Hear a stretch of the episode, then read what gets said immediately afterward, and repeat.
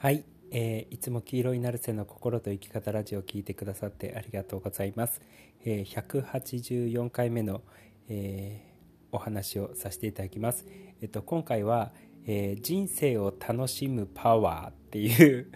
え、お話をさせていただきます。あのちょっと前にえっともっと人生をなんか楽しむためにみたいな、えー、ポッドキャストの話をしたと思うんですよね。あの地球のサムネイル画像みたいなえー、のところでそのもっと楽しめますよ。というかこの日本とかこの状況が、えー、もっと楽しめる状況なのでぜひ楽しんでくださいね。っていうことをお話ししたと思うんですけどそこで話してしばらく経ってからパッて思ったんですよ。あの楽しみたいって思っていたとしてもその楽しむパワーがねえっていう人っているだろうなって思ったんですよ。であのー、結構やりたいことをやっていくっていう時ってえー、僕がね昔あの昔というかあの23年前に、えー、YouTube の動画でハイパフォーマンスマルチスキルのことをずっと話してたと思うんですよね。である種あらゆる方向性に対して目標設定みたいなのをして、あのー、駆け抜けるようにあのいろんなところを楽しんでいくみたいなことをやったと思うんですよね。あの話してきたと思うんですよ。でやっぱそういう、えっと、ハイパフォーマンスマルチスキル的な、えー生活をしてってるとめちゃめちゃパワフルなんですよね。でただそれっていうのはやってるとそういうパワフルになるんですけれどももともとパワフルだとそういう生活ができるっていうことなんですよ。でそれはどっちにも因果関係が働くんですよね。パワフルだからやりたいことをやりまくれるような、えー、楽しみ尽くせるような、えー、生活になっていくしでもそういうふうにやりたいことをやりまくって楽しみ尽くしてるような生活をしてるからどんどん自分がパワフルになっていくっていう感じなんですよね。行動力とエネルギーっていうのが湧いてくるみたいな感じなんですよ。そうだから実は言うと、あの人生を楽しむっていうことを考えたとしても結構なねあのパワーというかエネルギーっていうのがやっぱりいるんですよね。ただそれは、えっと、嫌なことをやってるわけではないので、えっと、燃費がいいっていう感じなんですよ。嫌なことやってる時っていうのはその嫌だけどなんかやる気を出してモチベーション上げてっていう風にやってるわけなので、えーなんか燃費が悪いはずなんですよね。自分は気持ち的にはやりたくないって思ってるんだけどそれをなんか奮起させてやってるような感じなのね。そうだからあのなんつうの嫌なことだったりとか無理なことをやってる時っていうのはすごく燃費が悪くって元気が、出づらくなってくるパワーが出づらくなってくるんですけれども、まあ、それに比べるとやりたいことを楽しあのやりまくったりとか楽しんでたりとかしてる方が、えー、パワーっていうのは出やすいんですよね。ただそもそもその人生を楽しむっていうことであったとしてもやりたいことをいっぱいやり尽くすっていうことであったとしてもベースとして自分の精神状態が嬉しかったりとか楽しかったりとか明るくかったり明るかったりとか元気だったりとかそもそもパワーがある状態じゃないとやっぱそういう風な生活ってできないんですよ。多分、えー、このポッドキャスト聞いてくださってる人の中にもいるとは思うんですけどそもそもやりたいことを見つけましょうとか好きなことをやりましょうっていうふうに世の中で言われてたとしてもそのえー、やりたいこととか好きなことが見つからないっていう人っていると思うんですよね。そうでそれっていうのはもともと心がいつも僕 YouTube の動画で話してるんですけれどももともと心に、え、前提となってる精神状態に楽しさとかワクワクだったりとか喜びっていうのがないとそもそも、えっと、何をやってもつまらないはずですっていうのを話してると思うんですよね。そうだからこれをやれば絶対的に楽しいとかこれをやれば絶対的に、あのー、良くなるっていうものはなくってもともと自分のベースとなっている精神状態があってそれを楽しいって思えたりとか、えー、思えなかったりするっていうことなんですよね。そうってことはある意味、えー、人生を楽しむっていうことであったとしてもその楽しむ前提となっている精神状態をやっぱ作る必要があるしでもちろんあの最初に話したみたいに、えー、人生を楽しむためのパワーっていうのがやっぱり必要になってくるんですよね。そうだからあこの、えっと、人生を楽しもうって思ってたとしても、えー、その人生を楽しむパワーがないですっていう人は絶対いるだろうなって思ったのでちょっとその話を、えー、させていただこうかなって、え、思います。で、えその人生を楽しむためもしくは人生の人生を楽しむパワーを得るための、えー、プチコツっていうのを2つぐらい話そうかなって思います。で、1つは、あの、意外に思われるかもしれないんですけど、一番これが重要かなって思うことを話そうと思います。それは、人生を楽しむって決めることです。あの、えー、そんな単純なことって言われるのかもしれないんですけど、これが多分一番大事です。っていうのは一つのゴール設定みたいなもんなんですよね。自分のこういうふうに生きるぞとかこういうふうにするぞっていう一つの目標とか理想を最初に掲げる必要があるんですよ。で、これはアファメーションみたいな形にしていただいてもいいし、別にアファメーションじゃなかったとしても、えー、自分が内省的にね、よし、人生を楽しもうっていうふうに決めることがすごく重要かなって思います。で、僕らっていうのは基本的に自分が、えー、見ている方向だったりとか、理想としている方向に物事が進むっていう、えー話をいつもしてるわけじゃないですか。脳が、意識してる。もしくは無意識で意識してる。無意識で捉えている、えのこれが理想とかこういう方向に行きたいっていう、えーと、夢とか目標とか理想の方向に僕らは進むんですよ。ただ多くの人間が例えばネガティブな思考になっちゃってる人たちっていうのはそういう例えば人生を楽しもうっていう楽しむっていうことを理想に描いたとしてもでもって言ってネガティブな可能性を見ちゃうので結果的にネガティブな方向に進んでってるっていうだけなんですよね。そうだから実は言うとこのえっと、どこを見るのか何を理想として何を目標として何をゴールとして、えー何を見るのかっていうことが実は一番根本的に大事なんですよね。でこの、えっと、目標設定というか、えー、ゴールを設定するっていうことが最初にあって次の行動だったりとか次の精神状態っていうのが生まれるんですよ。だから僕、アファメーションのところで昔、2017年ぐらいによく話してたんですけれども、えっと、例えばいつも何度でも聞くと心の状態が優しい気持ちになったりとか落ち着いてきますよ。で、かつ、えっと、周りのからの反応っていうのももうちょっと優しくなりますよっていうのを話したと思うんですよね。だからそ、こういう音楽聴いてくださいね、ああいう音楽聴いてくださいねっていうことをよく話してたんですけれども、ただ、すすその進めてるのにもかかわらずなかなか聞けない人って多いんですよ。よくあのいつも何度でもそうだしあのカーペンターズの「トップ・オブ・ザ・ワールド」聞くと明るくて気楽で楽観的な感じになるのであのよかったらカーペンターズの「トップ・オブ・ザ・ワールド」音楽ワークとして普段から聞いてみてくださいねっていうことを話してたんですよね。で聞けば明るくなることはもうあの明白なのにもかかわらず聞けない人がいるんですよね。あのやっぱしばらく聞いてるとすぐ戻っちゃうみたいな。えー長く聞けないっていうふうに言ってたんですよ。でこれは実は言うとなんでそのこれをやれば良くなるっていうことが分かってるのにもかかわらずそれができないのかっていう問題っていうのは実はその人のゴール設定というか目標設定に関係してるんですよね。だからそこで重要になってくるのがアファメーションなんですよ。例えば私は優しく愛に満ち溢れているみたいなアファメーションをやってるとで私は生涯ずっと優しく愛に満ち溢れているってことをずっと言いまくってるとその優しく私は生涯ずっと優しく愛に満ち溢れているっていう一つの目標というかゴールというか一つのその自己イメージに沿うような形で現実の選択っていうのを自分は無自分自身が無意識でするようになるんですよね。だから私は生涯ずっと優しく愛に満ち溢れているっていうアファメーションを言ってってると私は生涯ずっと優しく愛に満ち溢れているっていう状態を作り出すような選択をするんですよ。それは音楽なのかもしれないし人間関係なのかもしれないし分かんないんですけれどもあのもしくは見るテレビとか見る YouTube の番組とか、えー、聞くポッドキャストの番組とか読む本とかそういうのに全部関わってくるんですけど要は私は優しく愛に満ち溢れているっていうアファメーションをやってそれそのゴール設定を自分の中に無意識に叩き込むことによって、えー、優しく愛に満ち私は生涯ずっと優しく愛に満ち溢れているっていう状態を生み出すような音楽枠をやり始めたりとかするので、えもしくは言霊ワークあのありがとうワークとかね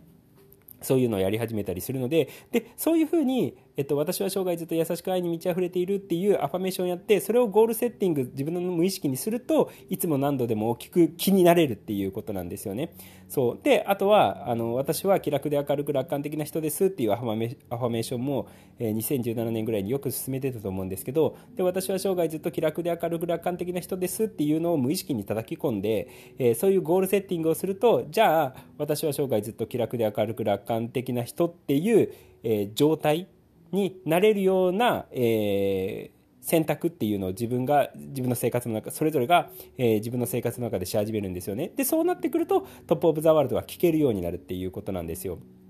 そうとか私はあの IQ が高い大天才で大天才ですみたいなファメーションをやってるとその IQ が高い大天才っていう状態を無意識で作ろうとするのでそこがそこが一つのゴールセッティングになるので、えー、その私は IQ が高い大天才ですっていうえー、状態に近づくような選択をするんですよね。それはあのー、僕がよく YouTube で話してる、えー、理論思考の音源を聞くようになったりとかもしくはその IQ が高まるような行動、えをするようになったりだったりとかえー、IQ を上げるためのワークをやるようになったりだったりとかすることができるっていうことなんですよね。だからその IQ を上げるワークが、ワークをやるやる気になるのかやる気にならないのかっていうのは、えー、自分の無意識に私は天才っていうのが入ってるか入ってないかによるんですよ。無意識に私は IQ が高くて大天才ですっていうあのゴールセッティングができてると IQ が上がる IQ を上げるための行動っていうのを自然とやれるっていうことなんですよね。ってことはあの自分が今の生活でどんなワークをやるのか何を選択するのかっていうのはゴールにかかってるっていうことなわけじゃないですかあのそのアファメーションで私は優しく愛に満ち溢れてるとか私は生涯ずっと気楽で楽観的な人ですとか私は IQ が高い大天才ですとかっていうアファメーションをやってそのゴールセッティングだったりとか自分の目標をセッティングするからそのための行動をなんとなくし始めることができるっていうことなんですよね。っていうことを考えた時にえー、元の話に戻るんですけど、えー、人生を楽しもうって決断することが一番最初にある。要は私は、えー、生涯ずっと人生を楽しんでます。とかっていうアファメーションでも何でもいいんですけれども、えー、例えば例えばじゃあそれにしましょう。私は生涯ずっとあの人生を楽しんでますっていうアファメーションをやってるとするのであれば私は生涯ずっと人生を楽しむっていう、えー、一つのゴールに向かって自分の行動とか選択を選ぶようにするんですよね。そうだからある意味、えー、楽しめるような人生の方向性に自分の歩みを進めることができるっていうことなんですよ。で逆に言うと楽しめない人生の方向に行かないことができるっていうことなんですよね。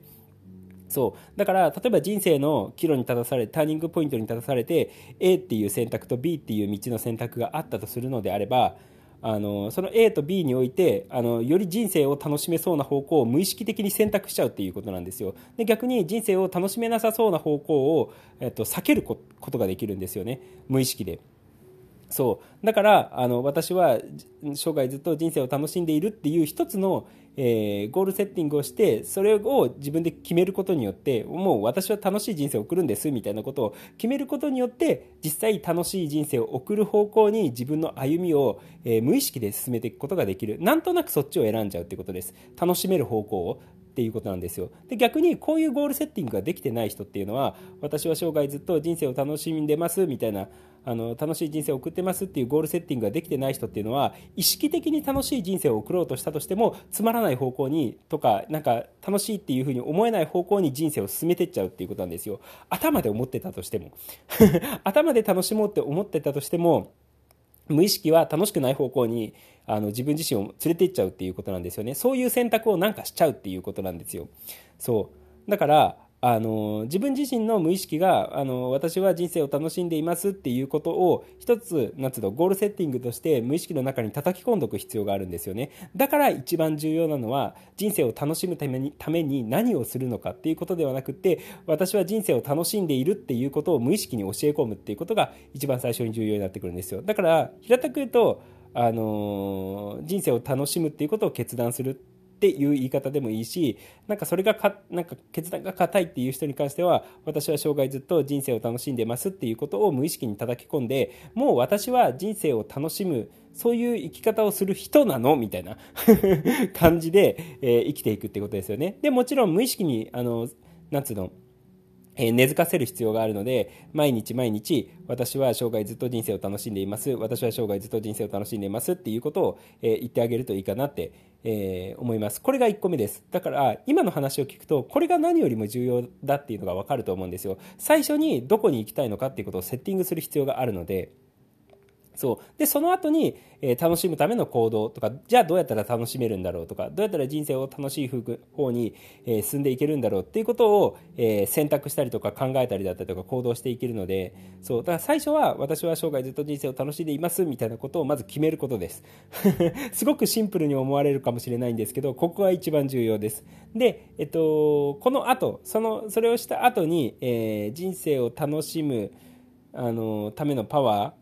を、え得るための方法として、えプチコツとして2つ目なのが、えやっぱりこれはね前々から話してることなんですけど足かせを外すことなんですよね。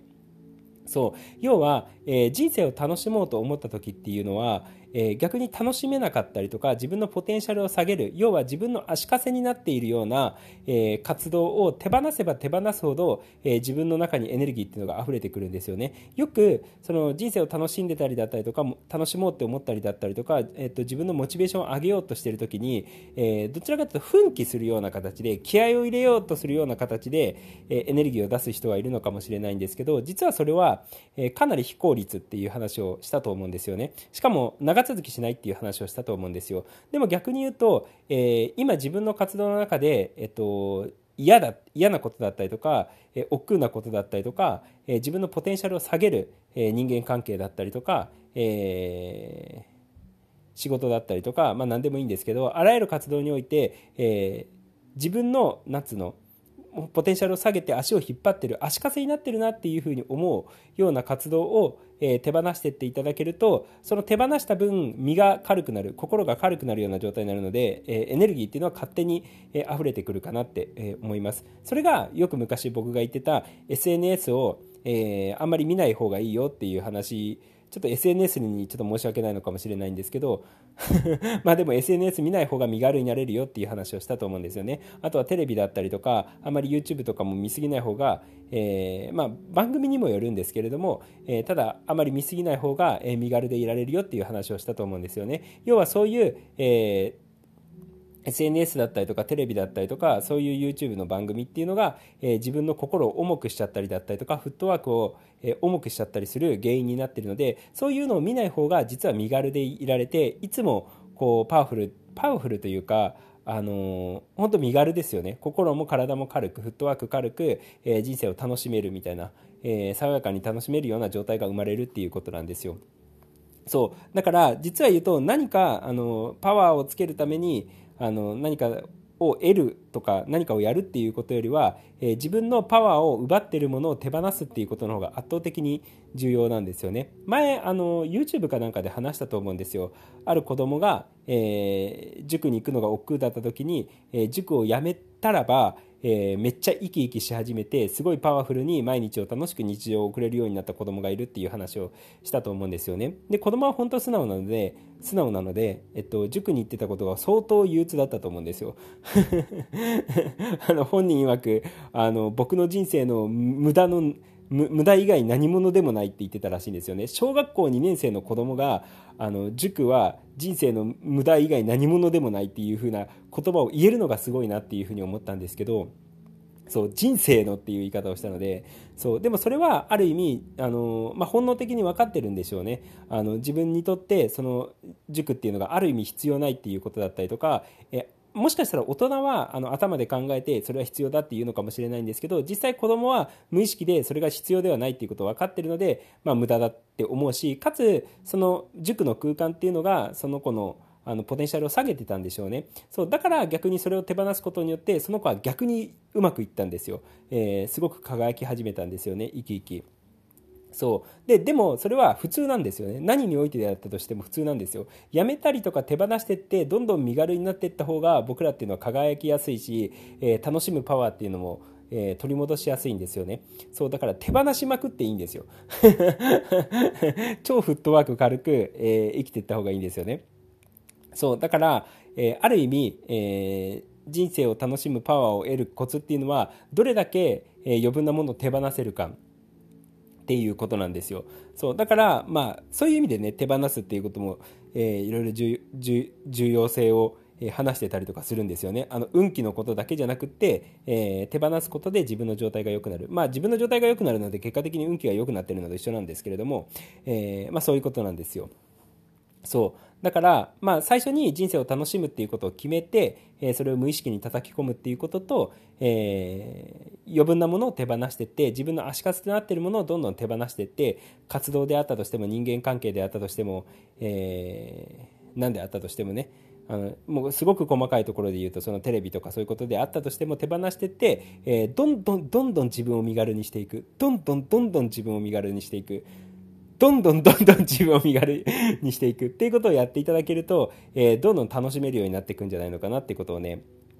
えー、思います。本当にね、あの心に翼が生えたような、気分で生活していけると思うのででそうするとね楽しむパワーっていうのもどんどん溢れてきてでどんどん活動的になってきてでどんどんなんか私最近輝いてんなみたいなことをねすごい思えるようになってくると思うので、えー、ぜひねそんな感じで輝いて、えー、人生をいっぱい楽しんでえー、でいろんな人たちとね、えー、喜びとか楽しさを共有しながら、え、生活してっていただければいいんじゃないのかなって、え思います。そんな感じです。ということで、え今日も黄色いなるせの心と生き方ラジオを聴いてくださってありがとうございました。じゃあねありがとう。またね